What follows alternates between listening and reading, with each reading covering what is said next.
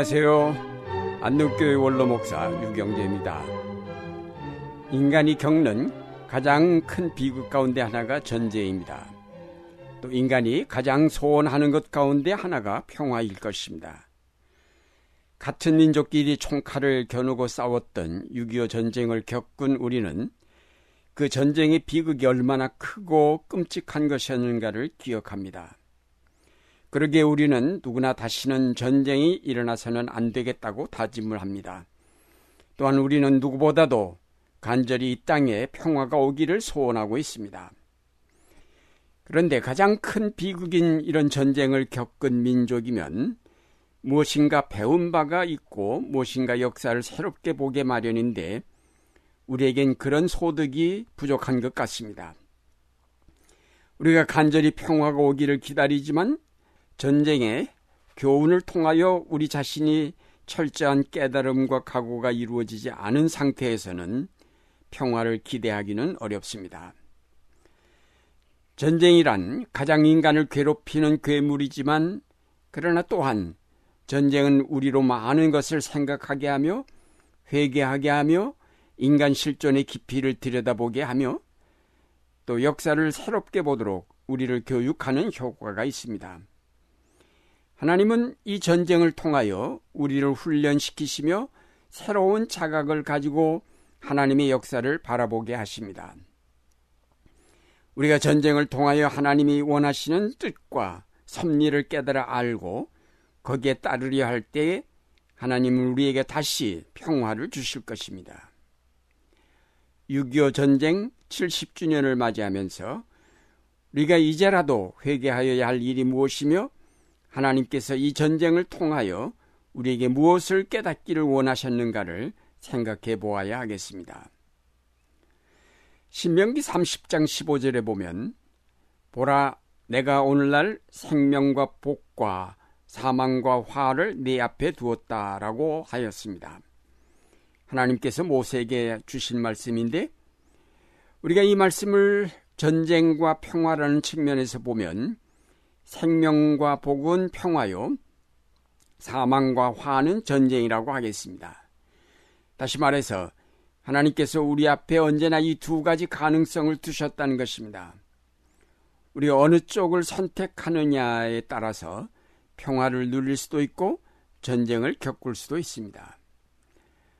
신명기 30장 16절에 곧 내가 오늘날 너를 명하여 네 하나님 여호와를 사랑하고 그 모든 길로 행하며 그 명령과 규례와 법도를 지키라 하는 것이라.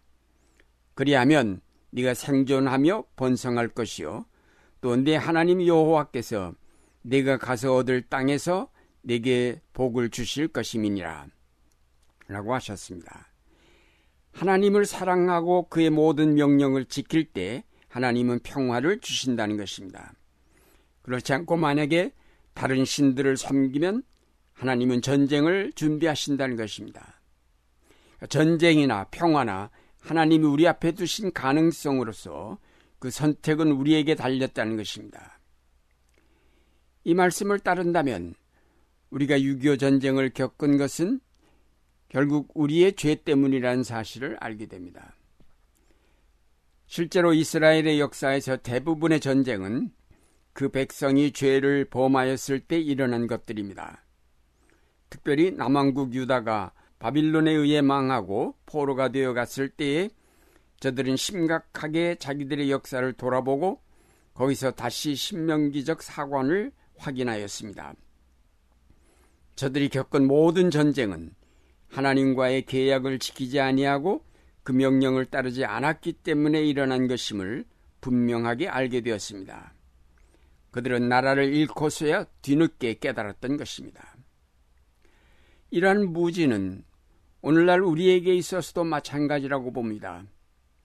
동적 상잔의 피비린내 나는 전쟁을 뼈 아프게 겪었으면서도 우리는 아직 이 전쟁의 의미를 제대로 파악하지 못하였으며 따라서 제대로 회개도 하지 않았고 오히려 북한을 원망하고 저주하며 멸공을 다지는 의식만을 키워왔습니다. 그 결과로 우리는 오늘날까지 북쪽과 반목하며 대립하고 있습니다. 이런 의식 상태로는 평화가 실현되기를 기대할 수 없습니다. 그러면 이제 우리가 어떻게 하여야 전쟁을 피하고 평화를 맞이할 수 있을까요?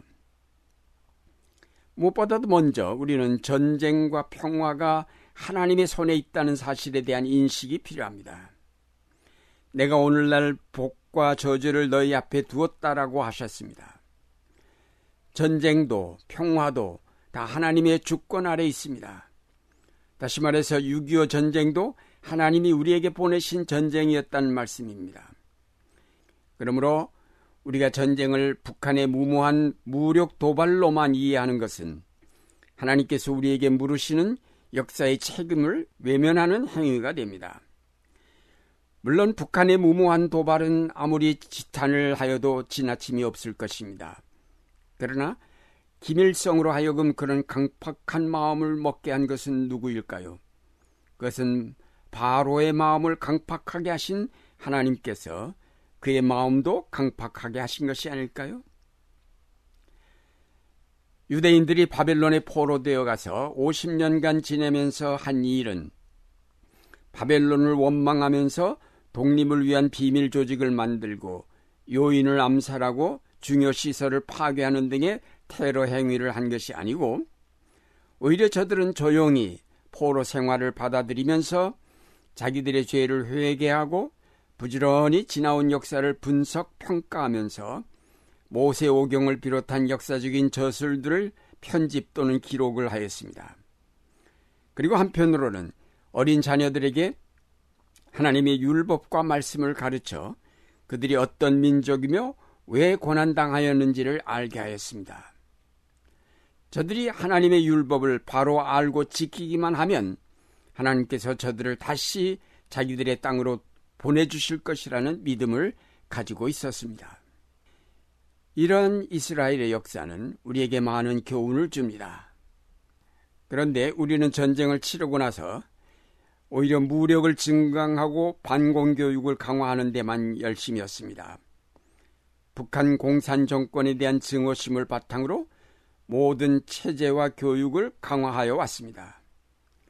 과연 이것이 바르게 된 일일까요?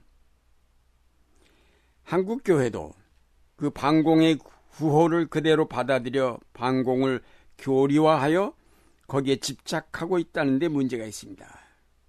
우리가 공산주의를 욕하고 비난하기에 앞서서 교회가 먼저 하나님의 말씀에 충실하지 못하였던 잘못을 돌아보고 회개하면서 돌이켜야 할 것입니다. 우리는 반공을 내면화하여 상대방을 욕하고 저주하는 데 시간을 보낼 것이 아니라 어떻게 우리가 분열의 역사를 지향하고 화해를 이룩할 수 있을까를 연구하고 기도하는 일에 주력해야 할 것입니다. 교회는 교류화된 반공의식에서 벗어나 적극적으로 하나님의 사랑을 바탕으로 화해의 역사를 이루도록 힘써야 할 것입니다. 이것이 바로 평화 운동이 아니겠습니까? 사랑하는 여러분, 우린 다시 한번 로마서 말씀에 귀를 기울여야 하겠습니다. 아무에게도 악으로 악을 갚지 말고 모든 사람 앞에서 선한 일을 도모하라. 할 수 있거든 너희로서는 모든 사람으로 더불어 평화하라. 6.25 전쟁 70주년을 맞이하면서 우리 마음속에 이 로마서의 말씀을 깊이 새긴다면 통일과 평화의 날은 머지않아 올 것입니다. 한국교회가 앞장서서 남북의 화해를 위한 중보적 역할을 감당해 간다면 하나님께서 친히 화해의 역사를 이루실 줄 믿습니다. 이제 우리 모두가 과거에 가졌던 증오심들은 다 버리고 하나님의 화해케 하시는 역사를 위해 다 같이 기도해야 하겠습니다. 6.25 전쟁을 통하여 우리에게 주신 하나님의 뜻을 다시 한번 깊이 새기면서 이제 평화의 역사를 위해 끊임없이 기도하시는 여러분이 되시기를 바랍니다.